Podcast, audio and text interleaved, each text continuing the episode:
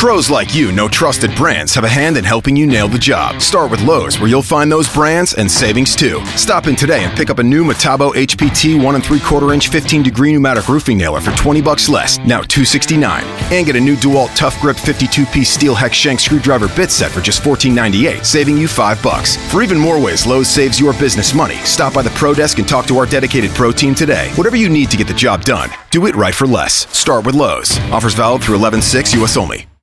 You are now tuned in to the Jags Den podcast, the official podcast of the Jaguars Wire, brought to you by USA Today Sports Media Group, and also the number one Jaguars podcast on the airwaves. All right, ladies and gentlemen, welcome back to the Jags Den podcast, episode 41. I am your host for today. James Johnson, managing editor of the Jaguars Wire. As you all know, that is jaguarswire.usatoday.com. And of course, you can follow me on Twitter under sportsgrind underscore done. So uh, for today's episode, uh, once again, episode 41, I'm going to be doing it solo. Uh, shout outs to Jacob and Phil as usual. It is the 11th of June and it is currently 1:45 p.m. the opening day of mini camp, mandatory mini camp that is not rookie mini camp.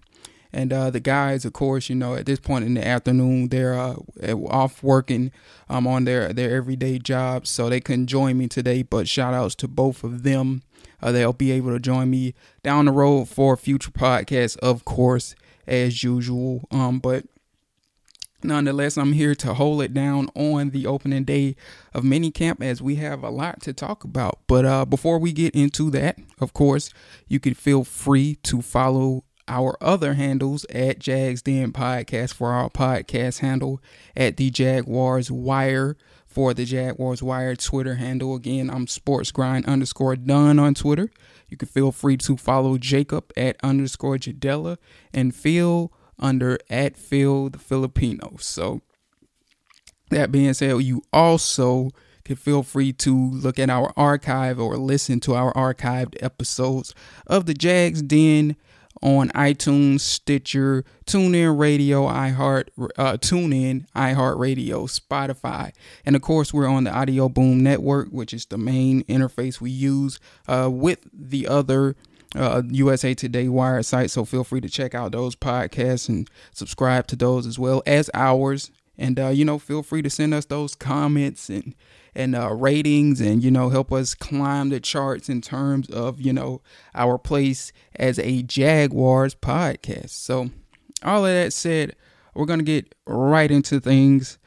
Um, I got a few quick hits here, and as usual, you know, I want to keep it brief, which never almost really never works out for me.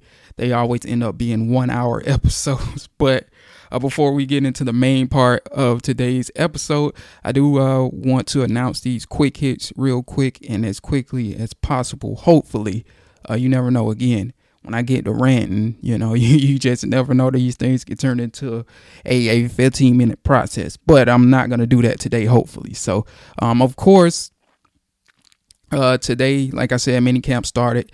Uh, that will be ongoing from June the 11th to the 13th. So from today, which is Tuesday, all the way until Thursday.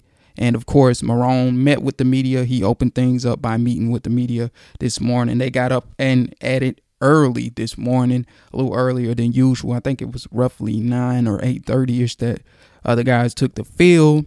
But uh, you know, of course, the big deal with uh, him and his presser today was, you know, he didn't really want to comment on the Yannick Ngakoue situation. As we all know, he's holding out for his contract. Uh, he's on the last year of his rookie deal.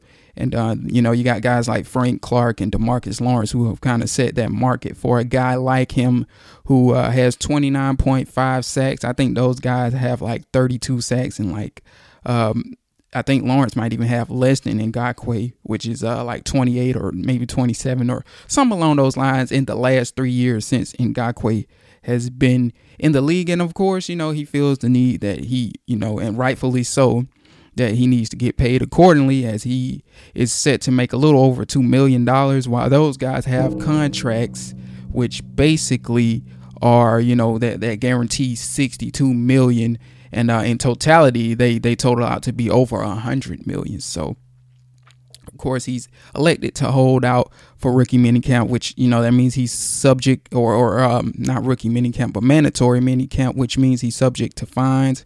Uh, but if they get a deal done you know sometimes what these teams end up doing in the NFL is removing the fines uh, but as of right now, or, or I guess later down the road, they'll decipher like what the fines will be or if they will fine him at all. So uh, Marrone didn't want to comment on those that situation, of course.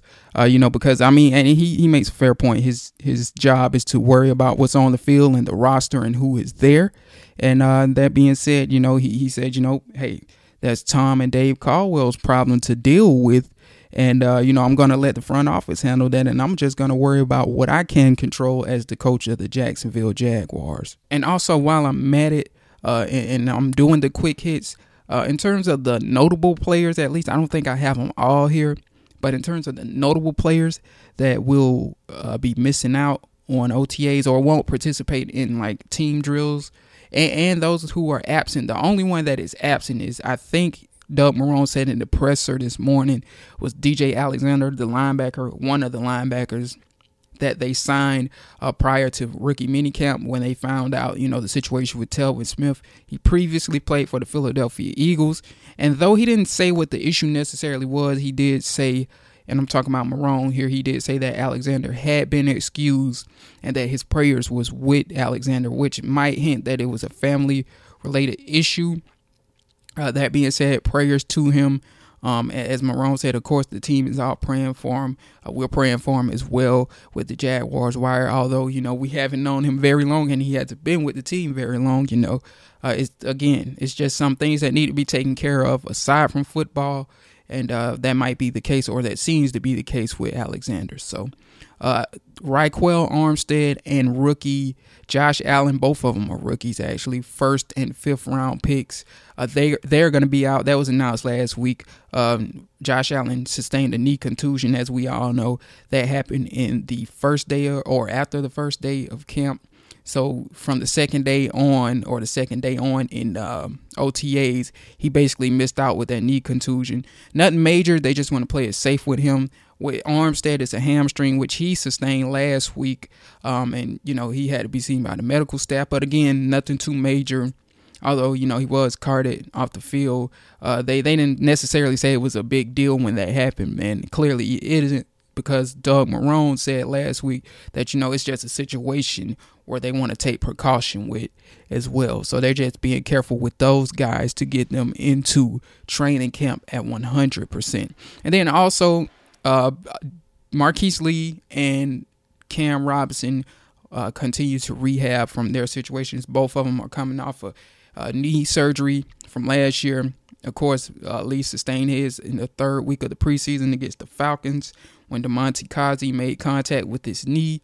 Uh, he had a big knee surgery, uh, and it's expected that he'll be back around the second week in training camp.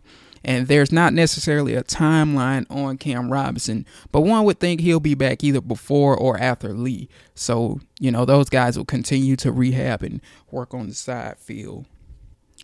The next big quick hit, of course, uh, the everybody knows about Jalen Ramsey by now. Uh, he of course, he missed all of OTAs. Uh, he he trained in Tennessee as he always does, and you know that's what he says is right for his body, and that's fine because they're voluntary. He's back for the voluntary or the man the um the mandatory part of this whole uh, equation, and also training camp is also mandatory too. So we would assume that he's going to be back for that as well. But he's back for uh, mandatory mini camp uh, been there since Friday, I think he said. But um, nonetheless, uh, he came out. He had a presser after practice. Came out to say that the Jacksonville Jaguars have yet to extend him, or um, the team won't be extending him. Excuse me, in 2019, and that you know him and his camp reached out to them and that is what they grasped from what the camp was telling them. Uh, so it looks like past 2019 is when the Jacksonville Jaguars will look to re-sign him. In other words, so as we all know, you know he's coming. They put him on the fifth year option, which he'll earn 10 million dollars on in 2020. So if they could play him on that as well, um, you know he could elect to hold out or whatever the case may be, too, in in, in hopes of a new contract. Uh, but that being said, he, he said, you know, the money, he, he understands how this business works. He understands they can make the money uh, in terms of, uh, of cap space to pay him if need be.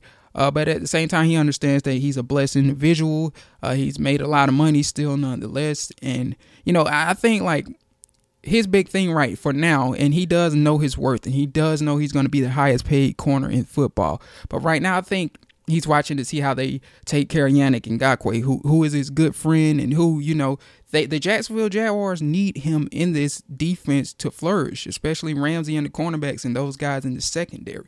So he's he's kind of scoping that situation. He, I mean, not even just because you know Ngakoue is his friend and they need him in the defense, but from a business perspective, he's probably watching to see how the Jaguars do business. And uh, that being said, um, you know, when they take care of that in Myles Jack, you would think Ramsey is up next. I don't think he's going anywhere. And he's probably going to be the highest paid corner in football. When you look at it, Xavier Howard is currently, who got his deal this offseason, the highest paid cornerback in football. And I think his deal is like in totality, let me look it up real quick. His deal is worth 76.5 million and this was through a contract extension and uh, he is guaranteed 46 million. So that makes him the highest paid corner in football. By the time Ramsey gets paid, or you know, it's time for the Jaguars to to um get going in terms of his contract because again they have the fifth year option at their disclosure. They also have uh, the franchise tags, but uh, you know you hope you would hope that it doesn't get drawn out that long. But uh, you know by the time it's Ramsey's turn, you know he's looking at probably upwards of fifty million dollars guaranteed, fifty five million dollars guaranteed, maybe more. Who knows at that point at the rate that these players are getting play- paid and how inflation works in the NFL. So that being said, you know he's gonna be uh, whenever his time comes, he's going to get paid handsomely. And personally, right now, I'm expecting that to be with the Jacksonville Jaguars, uh, despite you know how others feel on that. So that's all I will say on that. And lastly, uh, the last quick hit of the day, and this actually happened last week. They added the Jacksonville Jaguars did offensive tackle Andrew Lauderdale and off the top of my head, he previously played for the uh, Cardinals. I know uh, he played for other teams. He also spent some time in the AAF. But again, the most recent team he played for was Lauderdale, and um, they waived Pharaoh McKever tight end to make space for him. And I actually saw on Packers Wire that um, McKever, I might have said his name wrong, that Pharaoh McKeever, he ended up going and being picked up by the Green Bay Packers off waivers. So that's all the quick hits. Got those done in a fairly timely fashion as opposed to past episodes. Um, but in terms of the topics at hand, I'm just gonna get right into them. And again, I'm gonna try and keep them brief. I don't want to make it a long podcast. I'm gonna try and keep this topic 10 minutes. Uh, but again, you never know with me. Uh, but the Yannick Ngakoue situation, and as we all know, uh, like I said, Doug Marrone didn't want to comment on it, but of course, Yannick Ngakoue is holding out for a contract. It was uh, revealed by Adam Schefter, or I think it was actually Pelissero, who uh, first broke the news. Then Schefter kind of broke it like maybe a minute or two or seconds after.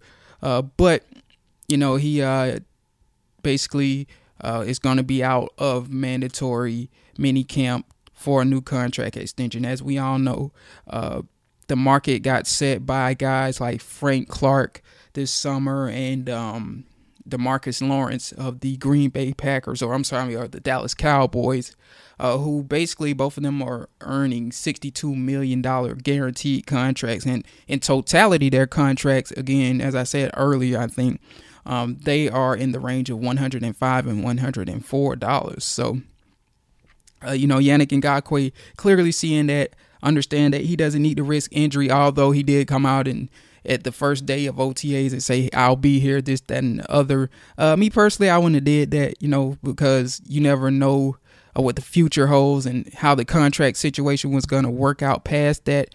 I would have just straight up been just honest with the media and said, "Hey, look, they're working on a contract situation. If they are, um, and depending on how that goes, I'll be here or not. Simple as that. But um, you know, maybe he knew something or he thought like the contract talks were going to be solved by now, or it was going in the, the right direction, trend, trending upwards, if you will.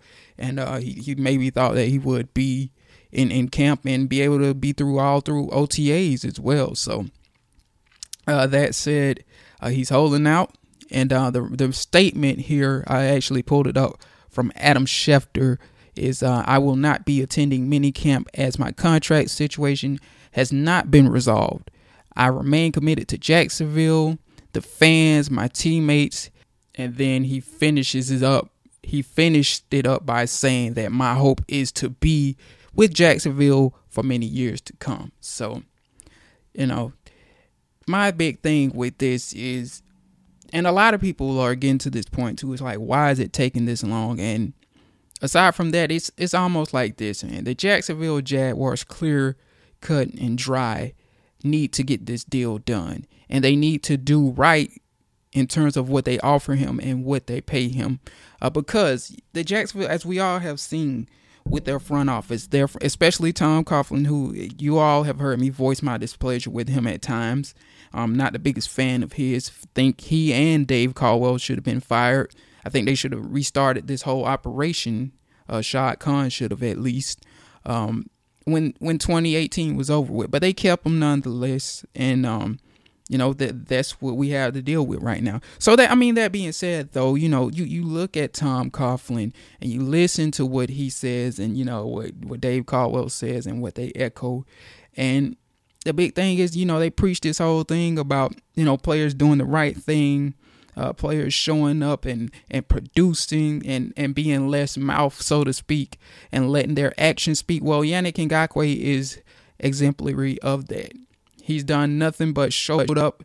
Uh, hasn't I don't think he's missed a game.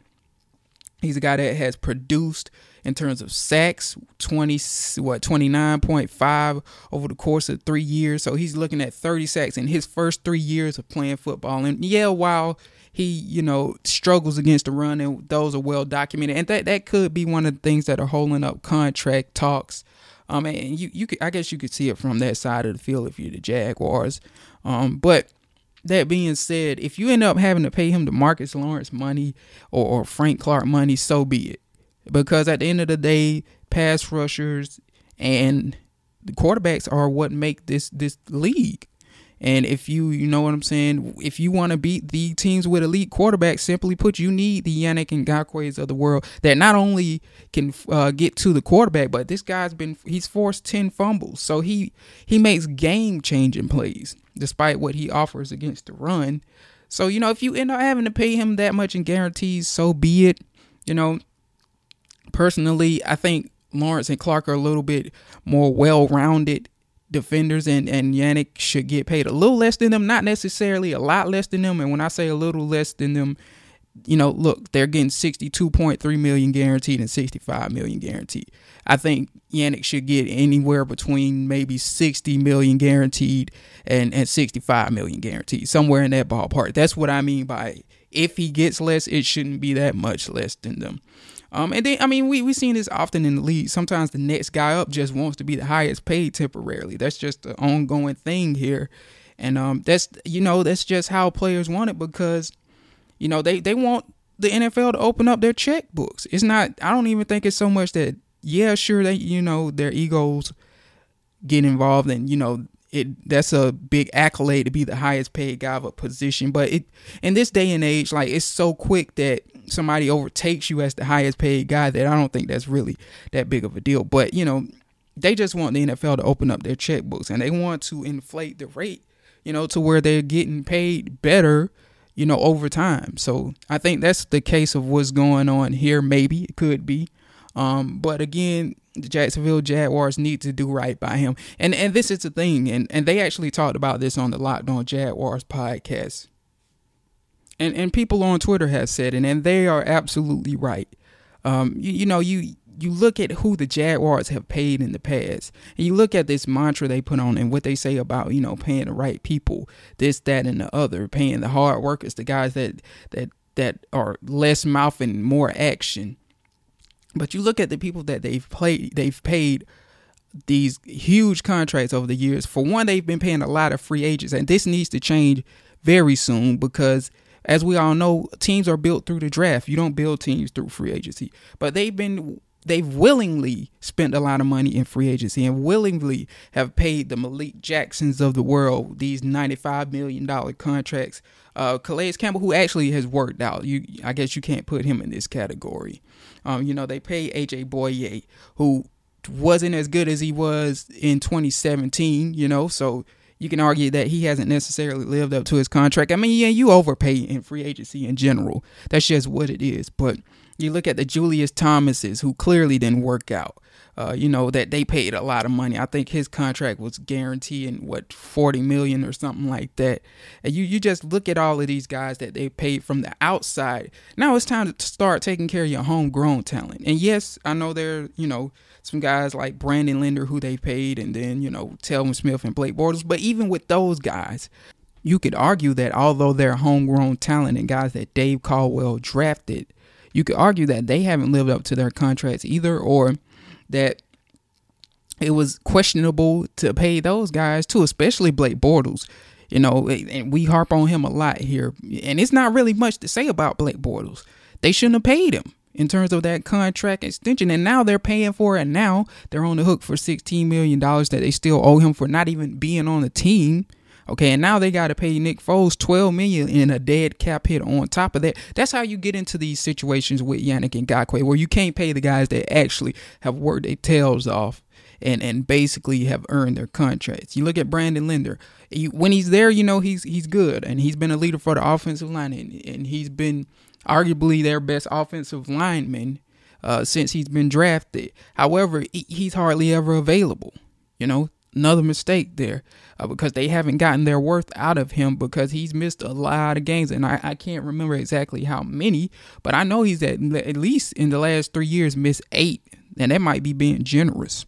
Then you look at a guy like Telvin Smith who you could argue earn his current contract more than the two other players I named in Linder and, and Bortles.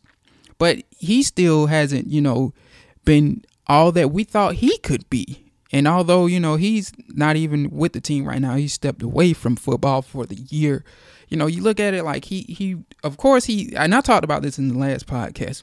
In terms of instincts and making a play against the run, he was solid. And he, the guy has led, and I'm not trying to discredit him in any manner. The guy has led the tackle, the team in tackles for the last three years. But in terms of coverage, you know, they, they're not getting their worth out of him in terms of coverage because he's been just horrendous in that category. So, I mean, you look at, I guess, you know, with Yannick, you know, you can kind of say the same thing about him against the run, but you look at Yannick, he's been as close to perfect as you can be for a player, and he certainly earned a new deal.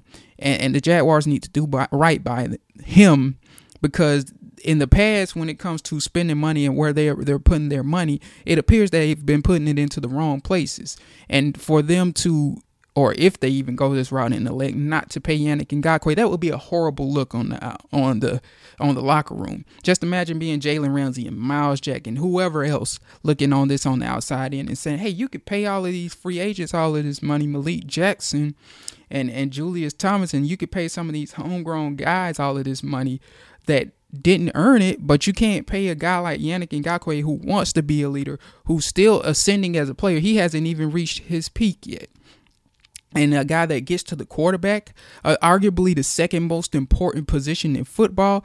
You know, you if you're looking at it from that perspective, from people in the locker room and, and looking at Tom Coughlin and, and Dave Caldwell, you got to be looking at them sideways from that perspective if they don't get this deal done. So that's why it's key that they get the deal done. They don't lowball them and they do it in the right manner because they haven't hesitated to pay talent that they haven't grown and they haven't hesitated to pay talent that might have been paid a little bit more than they should have when you look at the totality of their contracts. So it would be an absolute stain on this franchise to let Yannick Ngakoue get away from them and and they not pay him. But I don't know if we'll necessarily get to that point. It's kind of hard to tell now because you know Doug Marrone says, "Hey, you know, you got to talk to Tom Coughlin and Dave Caldwell about that." Well, as we all know, past the draft, Dave Caldwell and Tom Coughlin aren't available. Okay, I mean, yeah, you that you can see them at the practices; they'll be there on the sidelines. But in terms of meeting with the media, they,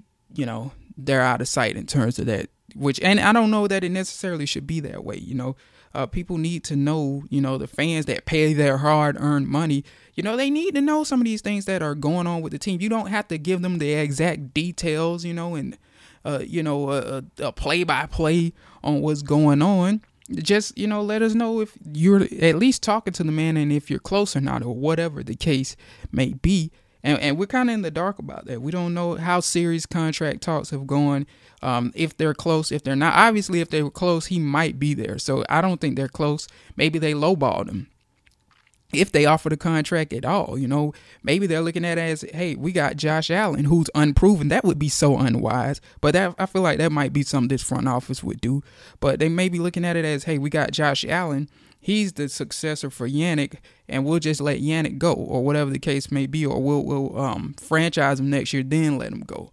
And I think that would be a terrible mistake if they're looking at it this way. So I just hope that the Jaguars are, are at least having contract talks with him. And I mean, I think I would think I'm I'm I'm optimistic about a deal getting done. I would think it would get done in July, maybe, or just prior to training camp if it does. But again, at the same time, that's blind optimism because we really don't know what the deal is and like if they're having talks at all. So I guess we'll see later down the road exactly what's going on with Yannick Ngakoue's situation. Uh, but for the sake of Jags fans, you know, he he certainly needs to get his money and get his due and uh, he certainly earned it. And and when you preach what the Jaguars front office have preached, you have no choice but to pay him, or you're gonna look like hypocrites.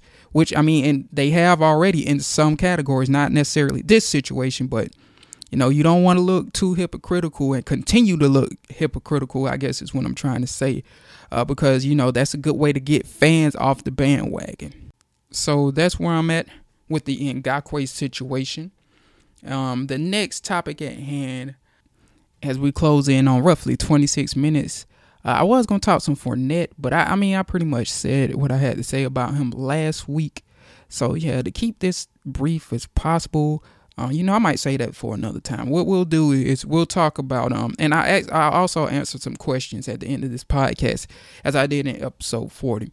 But the next topic we're going to convert to here is the Buffalo Bills stadium situation. And this is something I've been wanting a long, long talk on. Um, I've talked on this actually in the past on this podcast, me and Phil. Uh, this time I'm doing this solo, so bear with me. But as we all know, um, I, I think Mike Florio actually brought this idea to my head to talk about this on my podcast because he talked about it on his podcast. And of course, when he starts talking about the Bills situation and relocation in general, um, yeah, and he's been kind of good on the last ten years about not mentioning the Jags with these kind of things, at least. Um, but and I think a lot of that also is because of Khan, um, the commitment that he showed and the money that he's kind of poured into Jacksonville and the stadium and this, that, and the other. But as we've seen in the past, when relocation talks come up on PFT and when they come from Mike Florio, who I really like, I love the PFT podcast, obviously. I got this idea from listening to it, and I listen to it at least three times a week. Uh, but when when he starts to talk about relocation talks, uh, you know, Jacksonville gets brought up, of course. You know, all the time. It's that's been some notorious for him. Like I said, he's been good about it the last eight or ten years, but this thing goes full circle, I guess. So you know, he was talking about the Bills situation, and then he came to the Jaguars because what he basically was saying and um, I'm just kind of paraphrasing him is after the NFL looks at the Buffalo Bills situation and getting a stadium and that's all addressed, whether that's through relocation or they get their new stadium. You know, teams like Jacksonville and like the Bengals, you know, small market teams are going to be the ones that the NFL basically eyes next for new stadiums or relocation or what have you. And I do believe that's a possibility, although the Jaguars do have 10 years left on their lease. Their lease uh, runs through 2030. and they're they're not necessarily in the situation that Buffalo is, whose lease runs through 2020 or I think it's 2023. Okay, yeah, so 2023. So that's why the Bills are in crunch mode now, and they're having these discussions. Is because you know they are at that point where they're four years away from their lease, basically uh, being up with Ralph Wilson Stadium or its New Era Field now. So, uh, you know what Florio was saying about you know the league and Roger Goodell. It might not even be Roger Goodell because by the time it, it comes to uh, turn around and start looking at the Jags and their stadium situation, Goodell probably will be gone. Uh, which that's probably that probably would be a good thing, but I digress from my point.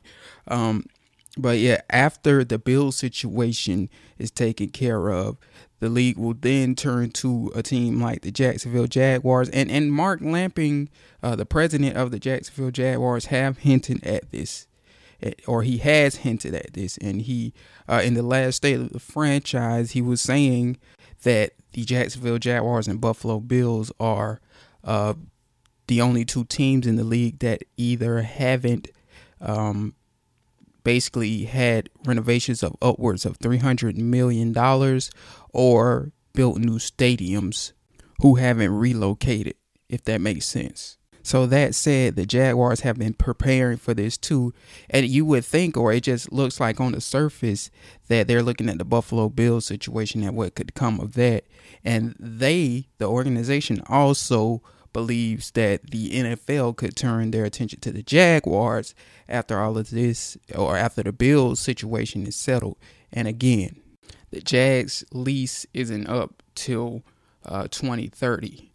However, when the Bills lease is up, and I again that's uh, 2023, uh, it'll be time for the Jaguars to start preparing as the Bills are now uh, because they'll have what roughly six years at that point before their lease is up as well. So, in a nutshell, what the Jaguars are doing is what teams typically do, and that's uh, preparing five years in advance to have something on the table in terms of renovations or whatever the case may be.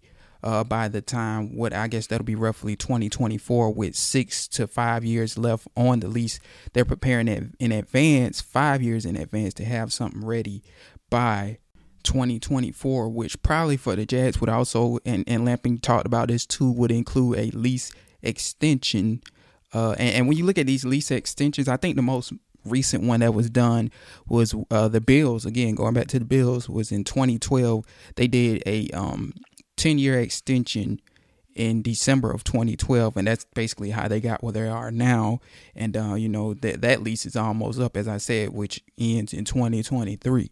So at that point, if the Jags could even get approved for renovations upwards of three hundred million dollars or whatever the case may be, which will be a, a, hard thing to do. You know, granted Jacksonville's economy and how their, uh, I guess you could say, the city council goes about things and again, they are a smaller market, so they'll be a little bit more reluctant to shell out money than one of the bigger markets, if you will. Arguably so, you can understand that. But anyhow, I said all of that with the Buffalo situation and watching how that goes and how, you know, Jacksonville should react based off of that. I said all of that to say this. I got to thinking about, you know, the future of the Jacksonville Jaguars. And we have talked about this again on future podcasts or, or podcasts in the past. Me and Phil uh, did the most recent one. And I, I got to thinking, uh, and, in five years or so, you know, if the Jaguars do approve or get approved by the city for renovations of 300 to 400 to 500 million dollars, at that point, again, and I wrote an article on this as well, not just have done a podcast on it, but at that point, you're what a third of a way for paying for a new stadium. And I know there's some incentive to get something done there in terms of, you know, extending the lease for 10 years or whatever. But I got to thinking to myself, and, and I said to myself, in five years, if you're going to pay a third of what it would cost for a new stadium and the thing about this is the thing about renovations guys. As we are seeing more renovations or, or when you have renovations it just leads to more renovations simply put. You know there were renovations that we did back in 2012 i think if i'm not mistaken.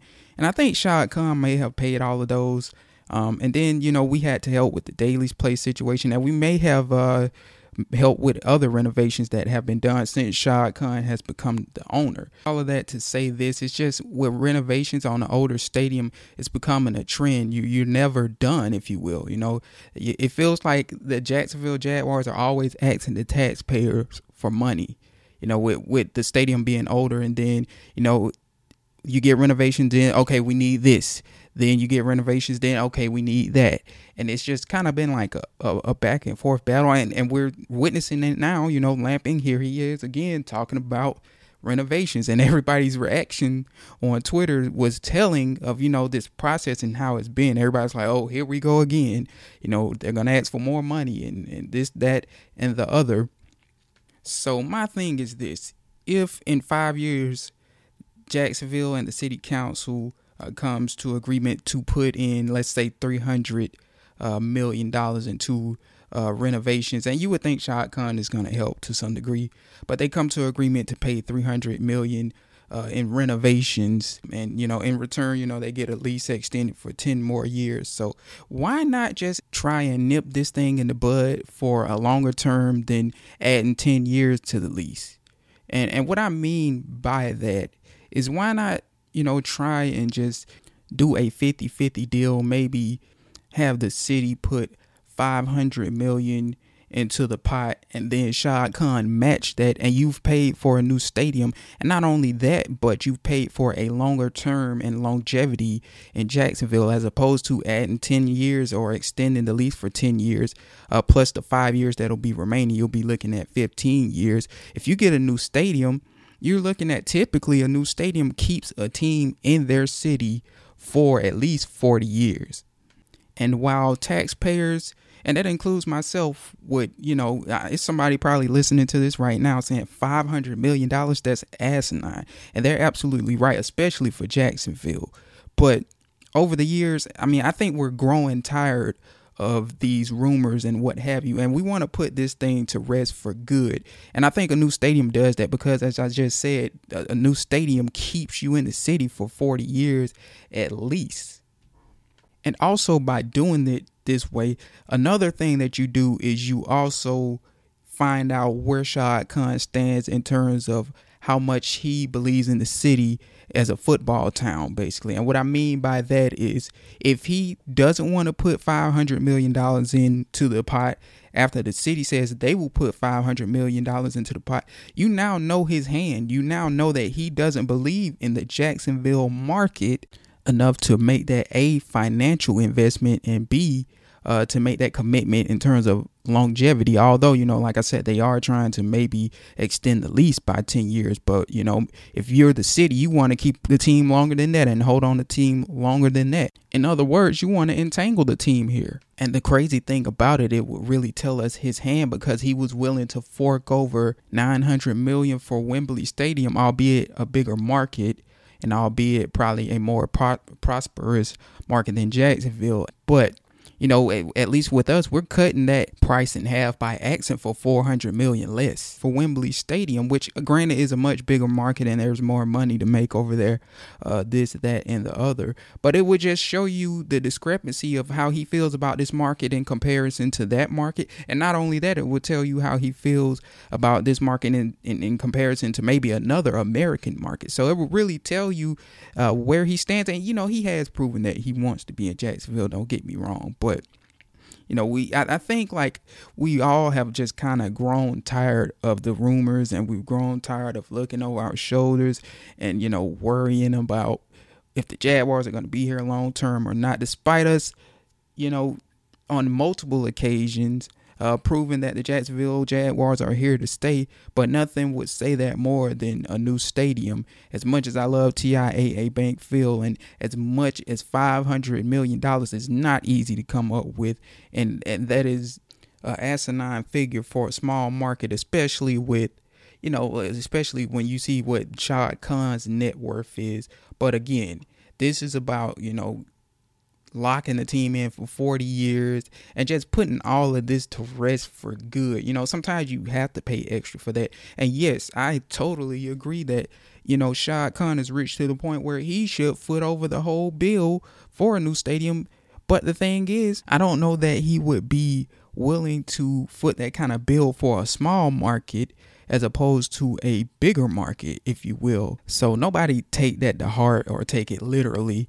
Uh, it's just something really more so that I wanted to get off my chest and ask you all really is what this is all about, how you all feel on it. So feel free to let me know in the comments. Let me know if it's it's just asinine, it's crazy, because I'm no economist, if that's even a word. I'll openly admit that. But you know, I'm just you know, looking about, I'm, I'm looking at the future for the team and just want to come to some concrete conclusion as to, you know, their future in Jacksonville. And I just, you know, that's just a suggestion that I think would entrench them here for the next 40 years or so. So feel free to let me know on the comments and social media, uh, on Twitter, on Facebook, you name it. Feel free to let me know what y'all think of that because I do feel like it's a strong possibility that these next uh, five to eight years will be telling about the Jaguars' future in Jacksonville, especially with the Buffalo Bills situation, which I feel like we should watch closely. All right, so to uh, wrap up the show, and I'm actually doing good here at 40 minutes. To wrap up the show, as promised, I'm going to answer some questions I received. Uh, mostly, well, actually, all of my questions came from Facebook and uh, people basically went to our Jaguars Wire Facebook page, and uh, they had a few questions. I think we got what three here, if I'm not mistaken. So yeah, we'll get into those. Uh, the first one is from Brian Branch. He asks, uh, "We all know the main concern." On the team is the offensive side of the ball. Uh, do we have the components to make a run for the playoffs?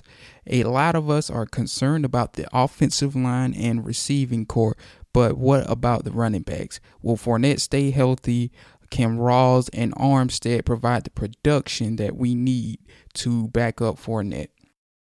Solid question there, Brian. Um, I guess I'll start with um, I guess I'll start with the running back questions you had. Uh, will uh, Fournette stay healthy? Um, to be quite frank with you, I don't.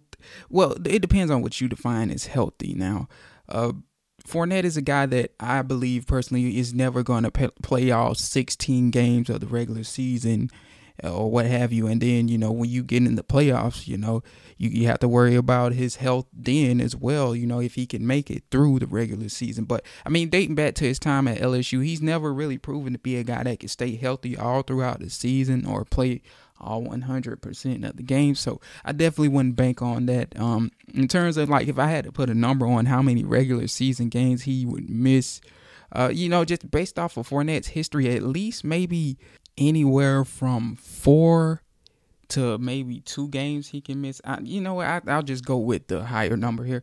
I'll say he misses, yeah, three to four games. So we're looking at him playing what? Uh, it's 17 games in the season if you include the bye. So it's really 16 if he missed four. So we're looking at him maybe playing 12 to 13 games and uh, maybe missing the rest. Personally, I mean, that's just my personal opinion, just based off of his history. And I mean, his playing style is, you know, he, he, he's a power back. Uh, he's a guy that you know people are often at his legs, and you know he just plays a brutal style of football, uh, which you know, in his credit, you know that that's good to be the one uh, putting laying out the licks, if you will. But at the same time, it kind of takes a toll on you, and that's really been the case for him. So yeah, I would say he misses three to four games personally, and that's not me just being funny or uh, you know, being hard on Fournette or whatever, but I'm just going by what history says. Um, in terms of Rawls and Armstead, I really think, um, you know, from what I hear, Rawls has been working hard in OTAs, and um, today was the first day uh, for mini camp. Didn't really hear much about him today, but in terms of OTAs, I heard he's been working hard. But I don't know that he makes the team. I had him making the team on my uh, roster predictions, but he kind of made it as a bubble guy. Um, and he kind of made it because, like I said, with Fournette, uh, with his history, I kind of went heavy on running backs. I think I put five running backs in there, if you will. And, um, you know, just out of concern for Fournette, I put Rawls in there as well. But he's a bubble guy. He has a chance to make it. But I think when it's all said and done and when the pads go on, you know, somebody might can overtake him as one of those bubble guys. As for Armstead, I love his upside. I love his potential. He's a guy that when we drafted him, I was on record for saying uh, he's a guy that I think down the road could be a force for the Jacksonville Jaguars. I think even this year, you know, if uh, he has a decent trainer, or not even decent, but if he has a really good training camp and he shows up in the regular season, he can work his way up to being the Jaguars' number two down the road. I mean, I like what I see from him on the field. He's much like Fournette. You can argue that he's a little bit tougher than Fournette. Uh, played in more college games than him, if I'm not mistaken, but in terms of their build and the way they run. They're very similar. And he really gives the Jaguars an insurance policy for Fournette, who, as I said, has missed a lot of games. And even furthermore, it wouldn't surprise me if, you know, they believe that Armstead could be the future number one back with all of these question marks surrounding Fournette and his future with the Jaguars. You know, they voided his contract guarantees and um, you know, you he's not a lock to be on this team in the future because he's had all of these issues and these incidents with the front office. So that being said, uh, you know, it, it wouldn't shock me the slightest bit if, you know, they may be eyeing him, especially if he has a very good season in the regular season. They might be eyeing Armstead as maybe the successor for Fournette at the number one running back position. As for your uh, your initial questions, do we have the components to make a run for the playoffs? Absolutely, we do. Um, you know, we play in a very competitive division now, where it's you know, if you look at the Vegas odds, you know they they're neck and neck in terms of uh, who's going to place where in the division. So they're projecting, in other words, a a very close competitive race. But yeah, we, we do have the pieces, in my opinion, um, which I'll talk on with one of the other questions but although it's early, I do think um, I'm a little bit more higher on the receivers than others. Um, I'm encouraged what I saw out of G or, or what I've heard about G Swaim and um, Josh Allen or uh, I'm sorry, Josh Oliver, the other tight end we got. So I mean, I know the pads haven't going on, but just right now, if we were going off of what we've seen in OTAs and in in terms of our outlook, uh, outlook and hoping things will translate when the pads go on. You know, the the passing game looked very good, which is a big concern for the Jacksonville Jaguars. And if they can uh, have a better passing game than they did with Blake Bortles, or I'll say this, if they can be a top 15 passing group and be in the top 10 in rushing. Uh, they absolutely have the defensive pieces, and, uh, you know, that would basically give them the, uh, in terms of a whole team, a whole roster, that would give them uh, the firepower they would need to be a playoff team or contending for the playoffs by the end of the season. So I think I answered all of your questions. It was more like three and one. Let's see to make sure I got it all. So yeah, I think I, I think I got all of that. Appreciate the question, Brian. Uh, the next question is from uh, Sean Pratton. He asks, "Is uh, McGough a, a, legit backup?" Again, going back to you know this being OTAs and mini camp, the pads haven't gone on, so you know it's a little bit hard. You don't want to, you know, put too much into what you're seeing at the moment. But um, I really like what I've heard about McGuffin. I, I like I like what others who've been there, and again, I will be there later in the summer to watch them during training camp. But I like what others have said. Uh, that have actually been in attendance to practice about McGough. You know, they they uh, talk about his arm strength most notably. And really, when you when you look at all of the articles and what everybody's saying, he's established himself, and I'm talking about McGough him uh, McGough here, uh, he's established himself as the number two in terms of who looks, uh, you know, the best behind Nick Foles. He's established himself as that number two guy, even though, you know, uh, Minshew can overtake him in training camp, and it's kind of close right now, but they love what they uh in, terms of the people that are there and the media members that are there they love what they're seeing out of his arm strength and uh, you know he's a guy even coming into the draft last year i think it was last year out of florida Atlantic, I think he came from, or um, it might have been Florida International. One, he came from one of the schools uh, down there uh, south of Jacksonville, should I say? And you you look at uh, what the scouting reports said about him, and you look at uh, the things that people praised him about. You know, he was a what? Uh, he started all of his years there, a four-year starter there. Uh, he's a guy that showed great arm strength. He was a guy that a lot of people, although he was a six-round pick, a lot of people liked his developmental upside, and you know, a lot of people were high on him in terms of his upside and his developmental abilities. Um, maybe not so much to develop into a starter, but a backup. So he was a guy praised as a kind of a dark horse or a gem going into the draft. And now, like you, you're starting to see at least with the arm strength and what he's done in OTAs, you're starting to see that. So, um, yeah, I can't wait to see what he does in training camp. But I think when it's all said and done, I think you know, especially with him getting experience last year in the preseason with the Seahawks, I think he can end up being the Jaguars' number two uh, quarterback behind Nick Foles. So, uh, the big homie Eric Cerna, shout outs to Eric, asks, uh, what's the best and worst case scenario for the wide receiver corps outside of Dede? Still seems like one of our weakest areas on the team. And I was actually uh, referring to this in uh, the first question with who was it again? It was uh, Brian. And uh, you know, I kind of went on about the receivers actually in that question, and and my thing with them is, yeah, you you're spot on about Dede. You know, like Dede clearly looks like he's the guy in terms of if you're looking at what he did last year, he looks like he is the guy uh, that that shows the most promise or presents the most promise heading forward. Uh, however, he he missed a lot of days in OTAs, so we didn't really get to see him on the field with Nick Foles a lot. Uh, but when he was on the field with Nick Foles, it was very encouraging. But I said all of that to say this, you know, him missing the days he did presented uh, a lot of people in OTAs to see what Keelan Cole can do. Most importantly, Chris Conley and DJ Chark could do. Um, and, and those guys that I've all praised in terms of what they did in OTAs. Those guys simply put and I don't think the Jags have had a display like this with the passing game in a long time in terms of what the quarterback has been able to do with the receivers in OTAs. And again, I know it's just OTAs, but that's all we have to go off of right now.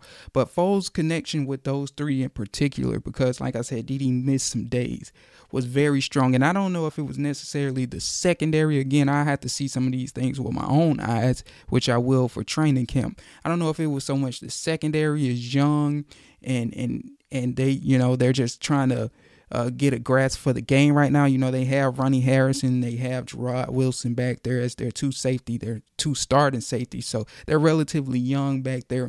But even so, like you you look at all of the reports, you know they were saying AJ Bouye was struggling at times, not necessarily a lot, but at times struggling with the Jags' deep ball ability. And some of that was because of Nick Foles' ball placement, which is much better than Blake Bortles.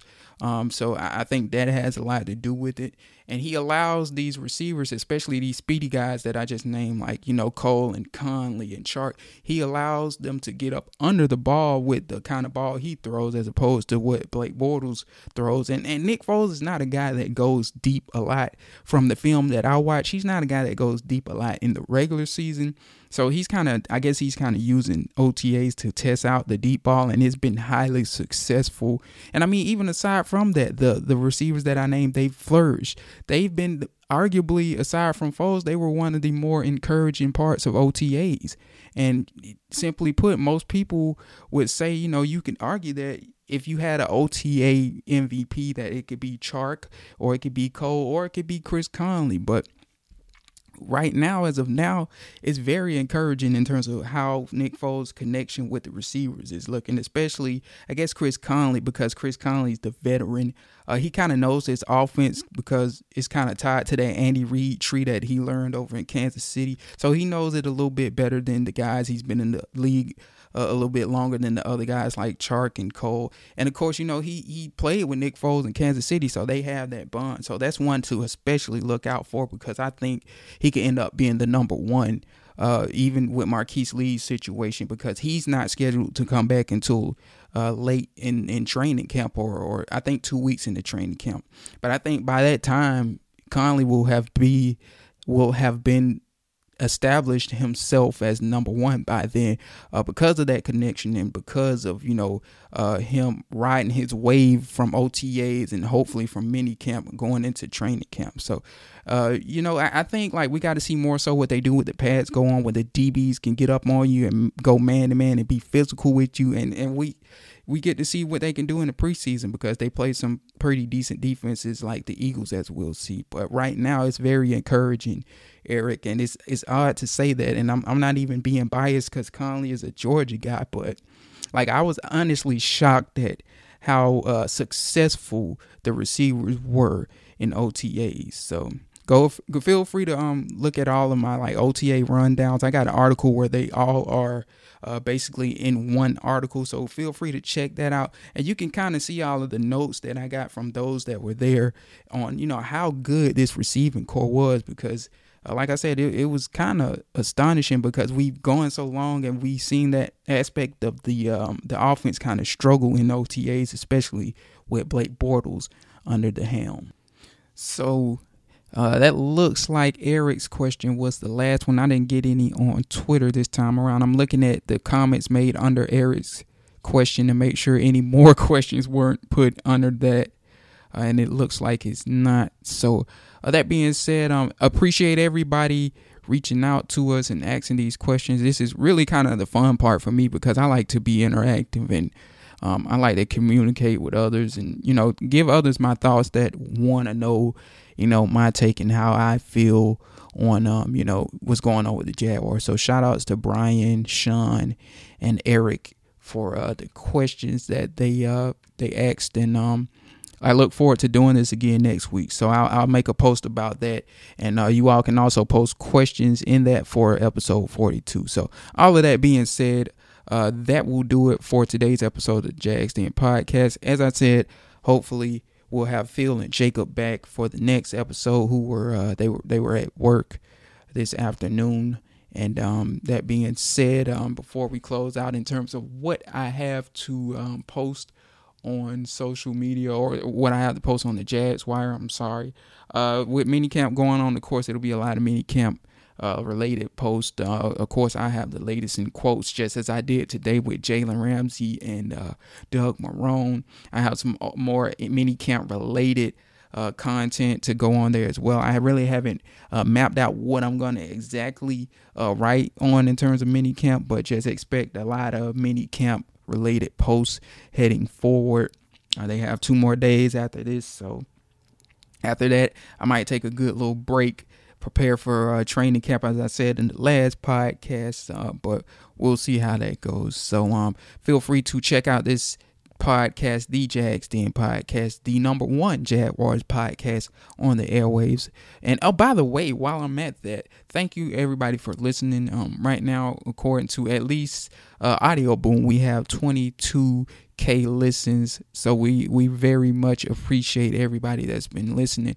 Also, feel free to go to iTunes and subscribe and comment and rate and help us uh, get up in the ratings in iTunes because that's the most popular podcast interface on the web apparently. So um you know we, we could be a little bit stronger in the iTunes category, but according to Audioboom, we're doing just fine and we appreciate the support. So feel free to check us out on iTunes, SoundCloud, uh, not SoundCloud because I haven't updated it yet, but Stitcher, TuneIn, Audioboom. Uh, we're also on iHeartRadio. We're also on Stitch, uh, not Stitcher. I already said that Deezer and Radio Public, and there's some more interfaces that I'll link in there uh, that I may be forgetting at the moment. So, um, as always, you all be safe out there, and as Phil always puts it, Myles Jack was not down, and go Jags.